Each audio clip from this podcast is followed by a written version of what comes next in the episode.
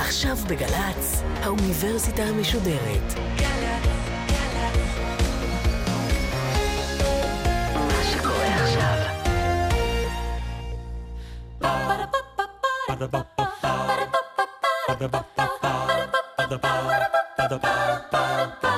האוניברסיטה המשודרת בשיתוף מיזם וויז מציגה המדען העירום מיטב החוקרים בישראל בפגישה אישית עם בן שני. והפעם מה חושבים הצמחים? חלקו השני של המפגש עם הפרופסור דניאל חיימוביץ דקן הפקולטה למדעי החיים באוניברסיטת תל אביב. ערב טוב לכם, אנחנו בעוד מפגש בסדרת המדען העירום של האוניברסיטה המשודרת הערב מתארח כאן בפאב הביר גרדן בתל אביב הפרופסור דני חיימוביץ דני חיימוביץ הוא חוקר גנטיקה של צמחים, דיקן הפקולטה למדעי החיים באוניברסיטת תל אביב ומחבר רב המכר מה צמחים חושבים. אז בחלק הראשון דני סיפרת לנו על uh, החלק הראשון של המחקר שלך מה צמחים חושבים, מה הם יודעים, מה הם מרגישים והיום נמשיך לצלול לתוך עולם הצומח ולתוך עולם היסטורי ומעורר מחלוקת לא פחות, עולם ההנדסה הגנטית. המשימה שלך אני מבין בשנות התשעים היא למצוא מה בעצם גורם לצמח okay. אוקיי. להבדיל בין אור וחושך? כן, אז בסדר, בוא נגיד, הצלחתי בדוקטורט. בינתיים בידדנו עוד שלושה גנים תוך כדי הדוקטורט. אפשר אפילו לייצר חיידקים שהופכים להיות כתומים. למה זה טוב? למה זה טוב? זה כדי להוכיח שהצלחנו. הרבה יותר קל לעשות משהו בחיידק לפני שאתה עושה את זה בצמח. אנשים אחרים עשו את זה בצמחים אחריי. אבל, אבל כשנס... מעבר לזה יש לזה איזושהי השלכה פרקטית? אה, למען אמת, כן, יש לזה השלכה פרקטית. אם אנחנו, תראה, אנשים רוצים לקנות קרוטנים שונים בשביל תעשיית הקוסמטיקה, או בשביל התרופות, או בשביל מזון, תוספות מזון. לצבוע אותם בכתום. לצבוע, או באדום, יש כל מיני, אז נגיד, ואז אם נוכל לייצר את זה בחיידק, זה הרבה יותר זול, ויש, אם מישהו ראה את הבריכות, אני חושב שגם בקיבוץ קיטורה עושים את זה היום. שזה מצחיק ש, שהם הופכים, מגדלים חיידקים ממש ממש אדומים, אבל לא בזה, אני לא הרווחתי מזה, אנשים אחרים ירוויחו מזה. Um, אז משהו, תמשיך. זה, דווקא זה משהו שחוזר בקריירה שלי. אני גיליתי אנש, דברים, אבל לא הצלחתי לראות את הפוטנציאל הכלכלית, ואנשים אחרים עשו את הפטנטים. אבל אולי זאת הסיבה שאני מדען ולא באיש עסקים. ויש כמה דברים כאלה שאתה הולך ואתה רואה כן, בסופרמרקט כן, או בדפי הקוסמטיקה במקומות אחרים, ואתה אומר כן. זה התחיל במחקר שם. כן, כן, אין שום ספק. אז השלב הבא? אז כשנסעתי לפה, עכשיו, כמו כל ישראל, עכשיו אני ישראלי טוב. וישראלי טוב שרוצה להצליח במדע חייב לעזוב את הארץ. זה... המוח כדי, צריך לברוח. כדי ללכת לעשות השתלמות כן. בחוץ לארץ, אז אני הגעתי לארה"ב ב-1992 בתור פוסט בתר דוקטורט. רציתי לחקור שאלה שהוא ספציפי לצמחים. לא רציתי לעשות משהו שקשור לביולוגיה של האדם, אלא משהו שבאמת, אנחנו יודעים שצמחים מגיבים לאור. אם אי פעם עשית את הניסוי שבדרך כלל עושים בכיתה ד', כיתה ג', שלוקחים אפונה או צמח אחר ושמים את זה בכוס הסטיירפון לבן. אחד שמים בתוך הארון הסגור והשני שמים אותו על השולחן. וזה שהוא בחושך הוא נהיה נורא נורא ארוך והוא צהוב והוא לא כל כך מתפתח, וזה שבאור הוא נמוך וירוק ופותח עלים גדולים. כן. ופה רציתי לשאול את השאלה, איך הצמח משתמש באור לנווט את ההתפתחות שלו, לא לפוטוסינתזה, לא לאנרגיה, אלא לשנות את הצורה שלו. עכשיו, כולנו נהנים מאור. אנחנו מאוד, במיוחד אם אי פעם גרת בצפון ארה"ב או בצפון אירופה, יש הבדל מאוד גדול בין בין החורף והקיץ, ומה שגיליתי זה הקבוצה של גנים, וכשריצפנו אותם, כשבאמת בידדנו אותם, הם היו צמח... גנים שהיו ייחודים בעולם באותו זמן, בכל העולם הביולוגית, הגנים ייחודים בצמח, שזה דווקא התאים להיפותזה, זה תהליך צמחי נטו. באותו עת התחיל את, את הפרויקט הגנום האנושי, שזה היה לפענח את כל ה-DNA שיש בבן אדם. זה המפעל הגדול הזה המפעל הגדול שהשקיעו כמה מאות מיליוני דולרים, זה אמצע שנות התשעים. ומדענים עכשיו, בכל העולם מחכים כן, לאוטפוט כן, של כן, המחקר וגם, הזה. וגם המדענים בכל העולם גם כן משתתפים בזה. אבל בתחום של הביולוגיה של בני האדם. כן, כן. ומה שהיו עושים, היו מרצפים גן, שמים את זה במאגר ידע בלי לדעת מהו הגן. ויום אחד, סתם במשחק שעשיתי במחשב, גיליתי שכל הגנים הצמחיים שאני מצאתי, שהצלחתי לפרסם אותם בתור גנים ייחודים בעולם הצומח, הם קיימים ב-DNA של הבן אדם. דהיינו, כל הגנים שגיליתי שמאפשרים לצמח לדעת אם הוא בחושך או באור, קיימים בבן, קיימים באנשים פה, בבן, קיימים אצלי, אצל כל הבני אדם. כמה זה מהפכני, למי שלא שולט במדע, כמה זה מהפכני למה שאנחנו חושבים עד אותו רגע? שאלה מצוינת, כי אני חושב שהיו אנשים הרבה יותר חכמים ממני שהיו יכולים לצפות לזה. שהיו יכולים להגיד שזה מה שיקרה. אבל בשבילי, בשביל החברים שלי, זה היה מאוד מהפכני. כנראה שזה מספיק מהפכני שיכולתי לפרסם את זה בעיתון שנקרא סל, שזה העיתון הכי, כן, זה העיתון הכי חשוב בעולם הביולוגית. Um, זה היה שינוי פרדיגמה. אני אשאל את זה הפוך. כמה זה מופרך לא. ללכת ולחפש את הגנים תראה, של אני... הצמחים בבני, בגנום האנושי של בני אדם? תראה, זה השינוי פרדיגמה, כי עד אז חשבו, יש ממלכת החי וממלכת הצמח. נכון, יהיו כמה דברים שמשותפים. נגיד, אל תשכח שמנדל, גרג, גרגורי מנדל, גילה את חוקי הגנטיקה באפונה, על ידי שימוש באפונה. Um, חלק גדול מהעבודה של צ'ארלס דרווין היה בצמחים. נגיד, ידעו שאפשר לחקור דברים בצמחים, אבל לא חשבו שזה יהיה כל כך... נגיד, כש, כשפענחו גם באותו זמן את הגנום של הצמח, בו זמנית שפענחו את הגנום של בני אדם, פענחו את הגנום של הצמח.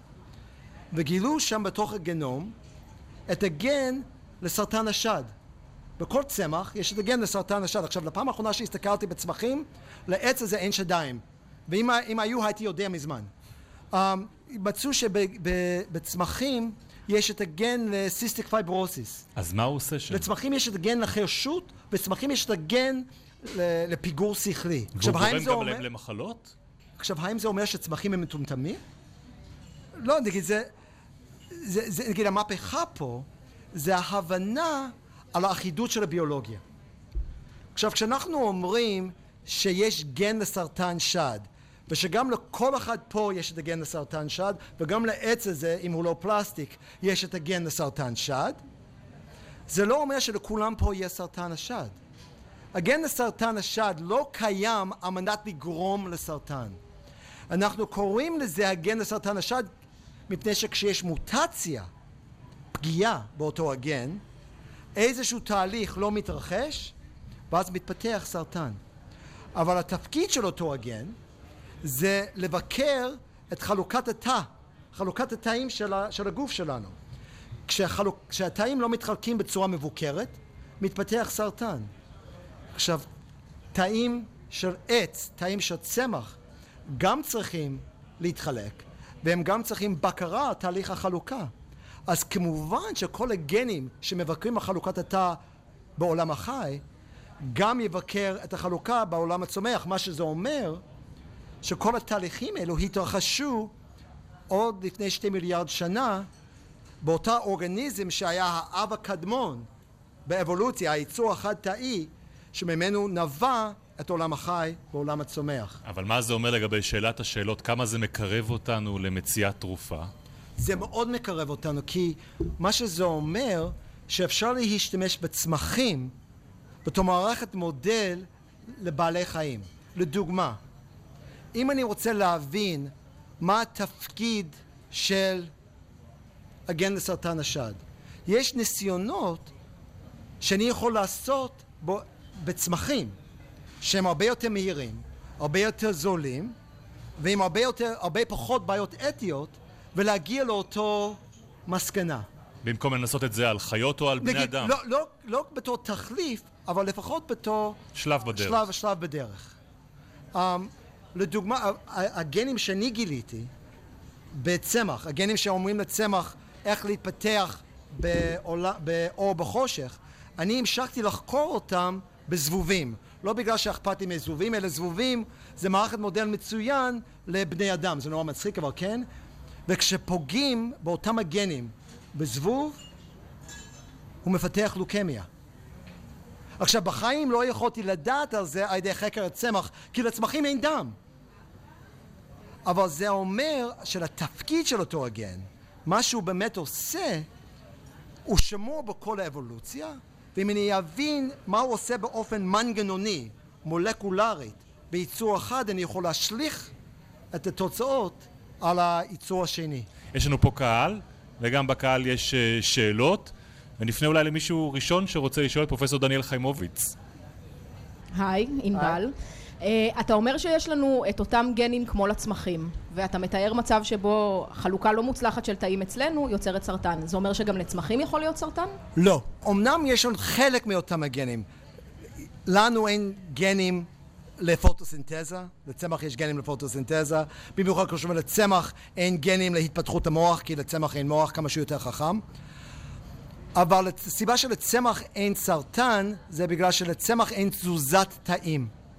גם אם תאים, אזור בצמח מתחיל להתחלק בצורה לא מבוקרת, הוא יישאר באותו מקום, אין מטסטזות, אין לו מערכת דם. אז אין סרטן בצמח. יכול להיות גידולים, ולפעמים ביער אתם רואים צמח שיש לו איזה גידול גדול על הגזע, שזה דווקא נגרם או על ידי וירוס או על ידי חיידק.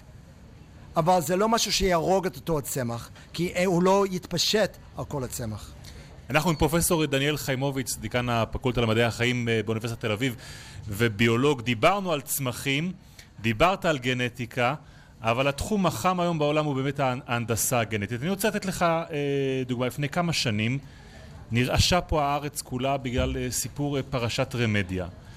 זה לא, לא, זה לא הנדסה גנטית. אז אני לא יודע אם זה נכון, אבל אחד הדברים שנאמר שם, שהבעיה, המחסור בתיאמין אה, בסויה, בתחליף החלב, נבע מזה שהצמח עבר הנדסה גנטית. אני נותן את זה רק כדוגמה, אני לא יודע אם באמת זה הסיפור שהיה בסופו של דבר, אבל השאלה היא, האם ההתערבות שלנו בגנטיקה של צמחים יכולה גם כן לגרום לזה? כי אנחנו הרי לא יודעים הכל. עכשיו, אני רוצה להיות מאוד מאוד חד משמעית פה, אז אני אדבר לאט. אין שום סכנה בהנדסה גנטית של צמחים. עכשיו אני אסביר למה. באמת, אין שום סכנה בהנדסה גנטית בצמחים. אני אוכל כל צמח שווה הנדסה גנטית, אני אכיל את זה לילדים שלי, אני אכיל את זה בנכדים שלי בעתיד, ואם לא נעשה את זה, יכול להיות שלא יהיה לנכדים שלנו אוכל, אוקיי? כל המהומה נגד הנדסה גנטית הוא סכנה לאנושות, שהוא מונע או על ידי בורות, אבל יותר גרוע, על ידי אינטרסים כלכליים זרים. עכשיו, מה זה הנדסה גנטית? בואו בוא, בוא נבקר, עכשיו אני פחות אתלהם. בוא, ואני אני בטוח, לצערי, שיש אנשים ששומעים אותי עכשיו ואומרים, וואו, עד עכשיו הוא היה מדהים, עכשיו הוא איבד אותי, אני לא מאמין לשום דבר שהוא אומר. כי ההתנגדות להנדסה גנטית הוא התנגדות דתית דומה לכל כת אחר שאין בו שום דבר שקשור למדע. אוקיי, רגע, בוא, עכשיו, מה זה הנדסה גנטית? עכשיו, אם אני אתן, בוא אני אתן לך a thought experiment, או אני, אני אתן לך thought experiment. אם אני אתן לך את הבחירה בין עגבניית בר, העגבנייה הטבעית ביותר, שבאה מפרו, ושם בוית העגבנייה בהתחלה, שהוא עגבנייה קטנה בגודל כזה, אבל הוא טבעי לגמרי מפרו, או עגבנייה מחברת קלג'ין שלצערי פשט את הרגל כי אף אחד לא היה מוכן לקנות את, ה, את העגבניות הטעימות ביותר שאי פעם נוצר שהיה כזה גודל עבר הבשלה איטית בתוך, בגלל הנדסה גנטית בתוך החנות. היה אדום מדהים עם טעם מדהים והחברה פשטה את הרגל. אני מניח שאת תבחרי את עגבניית הבר. שזה נורא מצער כי אם תבחרי את עגבניית הבר תמותי כי עגבניית הבר הוא רעיל. והדבר הראשון שאנחנו צריכים להבין זה שאין דבר שנקרא טבעי. אבל אם אני מבין אותך נכון, אתה טוען יותר מזה, אתה טוען שבלי הנדסה גנטית אנחנו גוזרים על עצמנו אסון. אוקיי, okay, אני רוצה לחזור בי קצת. הנדסה גנטית הוא אחד מהכלים שלנו לשמור על הסביבה ולהכיל את העולם. ובואו נק... בוא, בוא נעזוב אוכל לשנייה ונשתמש בכותנה לדוגמה, כי הוא פחות, לא אוכלים כותנה. עכשיו, ברור שבחקלאות המודרנית, אחת מהבעיות הכי גדולות בגידול כותנה זה מזיקים. מה שנקרא בול וויבל, זה איזשהו חרק שאוכל את הכותנה. זה ב- ב- לפני כמה עשרות... הזחל הזה, כן. בדיוק. עכשיו, איך החקלאות המודרנית מתפתל בזה? שמים מאות מיליוני טונות של כימיקלים אורגניים מזיקים, מדבירים, שהורגים את אותו הזחל, אבל מה? אותם החומרים גם נכנסים, זה פיתוכימיקלים, נכנסים לאדמה, נכנסים לגראונד ווטר שלנו, ואנחנו יודעים שהחומרים האלו הם רעלים, לכן זה נקרא רעל, פויזן.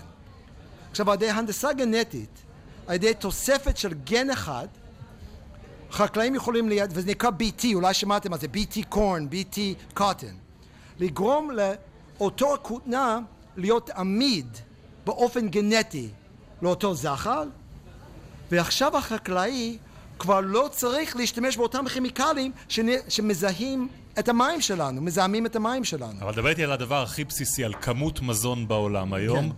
ומה אנחנו יכולים לעשות בעניין הזה. דוגמה מצוינת, וזו דוגמה שבגלל התנגדות להנדסה גנטית לא נכנס לשוק. בסין אחת מהבעיות בגידול אורז הוא לא חוסר מים אלא שיטפונות. ואם יש שיטפונות יותר מדי מים, היבול לאורז הולך לאיבוד כי הוא פשוט טובע אורז. התגלה גן שמקנה עמידות לשיטפונות. אני לא יודע את המספרים המדויקים, אבל בוא נגיד אם אורז טיפוסי יכול לשרוד חמישה-שישה ימים בשיטפון, האורז המהונדס יכול לשרוד שלושה שבועות. עכשיו, תחשבו מה תהיה ההשפעה על זן כזה בעולם המתפתח. אבל בגלל התנגדות, דווקא במערב, להנדסה גנטית, הזן הזה לא נכנס לתוקף, לא נכנס לפעילות, החקלאי הסיני לא יכול להשתמש בו, והוא מאבד את היבול שלו. עכשיו, כולם מדברים על אורגני, אבל בואו נחשוב מה אנחנו עושים, ואני יודע שאנשים ישנאו אותי. עכשיו, בסן פרנסיסקו, שכולם רוצים לקנות אורגניק צ'רי טומטוס, עגבניות צ'רי שגודלו, פותחו בארץ, אורגניות. כי הם אורגניים, זה נשמע נורא נחמד. מאיפה מגיעים העגבניות האלו? הם מגיעים ממקסיקו. דהיינו, אלו שאוכלים אורגנית קונים את המים הזולים של מקסיקו. עכשיו, ידוע שחקלאות אורגנית בדרך כלל דורשת הרבה יותר מים מחקלאות טיפוסית. עכשיו, כדי להגיד שאני אוכל אורגנית, אני מוכן שמקסיקאים יאבדו את המים שלהם. עכשיו, מה יותר טוב? לאכול אורגני ולקחת את המים מה... ואולי לגרום לאיזשהו אסון ביולוגית סביבתית במקסיקו, או להשתמש בטכנולוגיות יותר מתקדמות שיאפשר לי להשתמש גם בפחות מים ועדיין לייצר עגבנייה שהיא בריאה עם אותו הטעם. אז השאלה של ההורים היהודיים, זה אומר שגם הלימוד של התחומים האלה, העיסוק בהם באוניברסיטה והמחקר הוא המקום שאליו צריך ללכת היום הילד שלנו? כי שם החברות הגדולות רוצות להשקיע כסף בעתיד? קודם כל, תעזוב את ההורה היהודי, הילד צריך לעשות מה שהוא מוצא מעניין. וזה המסר. זה גם התחלנו, כן? זה מה שהמסר של... כי אם אתה לא עושה במה שיש לך passion, שבאמת אתה מתלהב ממנו, זה לא שווה שום דבר. אבל אתה רואה את זה אצלך בפקולטה? מגיעים יותר תלמידים או פחות ללמוד? מגיעים יותר. אנחנו רואים שיש מודות. אנשים חייבים להבין, תמיד יש מודות ואסור ללכת לפי מודה, חייבים ללכת ממה שמדליק אותך. אנחנו חייבים להבין שלצמח ולמוח יש את אותו חשיבות בשביל הקיום שלנו בשביל בתור בני אדם. אולי העולם הצומח הוא, נגיד, אם אנחנו מסתכלים על מחקר, בואו נראה מה קורה בסין היום, ואנחנו עכשיו אפשר ללמוד מהסינים. מחצית מהפוסט-דוקים, הפוסט-דוקטורנטים, בסין הכסף הממשלתי הולך לפוסט-דוקטורנטים במדעי הצמח ובחקלאות. מחצית. כי הסינים מבינים שבלי אוכל אין להם עתיד. אני לא רוצה להגיד מהו המספר בארץ, ותאמין לי, זה הרבה פחות מחצי, וזה הרבה פחות מ-20 אחוז, ואני חושב שזה אפילו הרבה פחות מ-10 אחוז. אתה מסתובב מלא בעולם, מדבר על הספר שלך, הצמח מה הוא יודע. מה השאלות הכי מוזרות שאתה נתקל בהן? קודם כל, אה, הספר הכי, השאלה הכי מוזרה שנתקלתי זה איזו אישה ששאלה אותי, או בעצם היא בעצם אמרה לי, שבעלה לצערה נכנסה לתרדמת. ואחרי ש... כן, she be, he became a vegetable. ואחרי שהיא קראה את הספר שלי, היא הבינה שיש לו חושים. סיפור אמיתי. והשאלה האחרונה, כן. אני חייב להסתכל על זה בפרספקטיבה של אה, בינינו, שאנחנו דיברנו על זה שאנחנו תמיד מסתכלים עלינו. איך הם מסתכלים עלינו? איך הם רואים אותנו הצמחים? הם בכלל מתייחסים אלינו באיזושהי צורה? בואו נשאל איך אנחנו מסתכלים עליהם. נגיד, שואלים אותי, קיבלתי מכתב, אני, נתתי עותק של הספר שלי לפרינס צ'ארלס באנגליה, והוא כתב לי מכתב תודה, שהוא אמר, Thank you for your book, הואיל ורוב העיתונאים משוכנעים שאני מדבר עם הצמחים שלי, אולי זה יעזור לי להבין מה הם אומרים. ושואלים אותי האם זה טוב לדבר לצמחים. והתשובה שלי היא כן, אבל תדברו עם הצמחים שלכם כמה שאתם רוצים. תראה, אני מדבר אל הטלוויזיה כשהפיטסבורג סטילרס משחקים כדורגל, אמריקאי, פוטבול. ברור לי שהם לא שומעים אותי. תדברו עם הצמחים שלכם, זה עוזר לכם להיות גננים יותר טובים, אולי זה אפילו פסיכולוג טוב, אבל זה כמו לדבר לאלוהים. תדברו כמה שאתם רוצים, אבל אם אתם שומעים תשובה, לכו להיבדק. אז תתחילו לדאוג. פרופסור דניאל חיימוביץ, תודה רבה רבה לך על השיחה הזאת. תודה גם למקום הזה, לביר גרדן שאירח אותנו כאן uh, בתל אביב. תעקבו אחרינו בפייסבוק של גלי צה"ל למפגשים הבאים שלנו בסדרה המדען העירום באוניברסיטה המשודרת. תודה רבה לצוות גלי צה"ל שעבד על התוכנית הזאת, לליאור פרידמן, לאורן אוברמן, לגיא עופר ונועם מפן. הטכנאי של ההקלטה הוא בני יהודאי. אני בן שני, לילה טוב.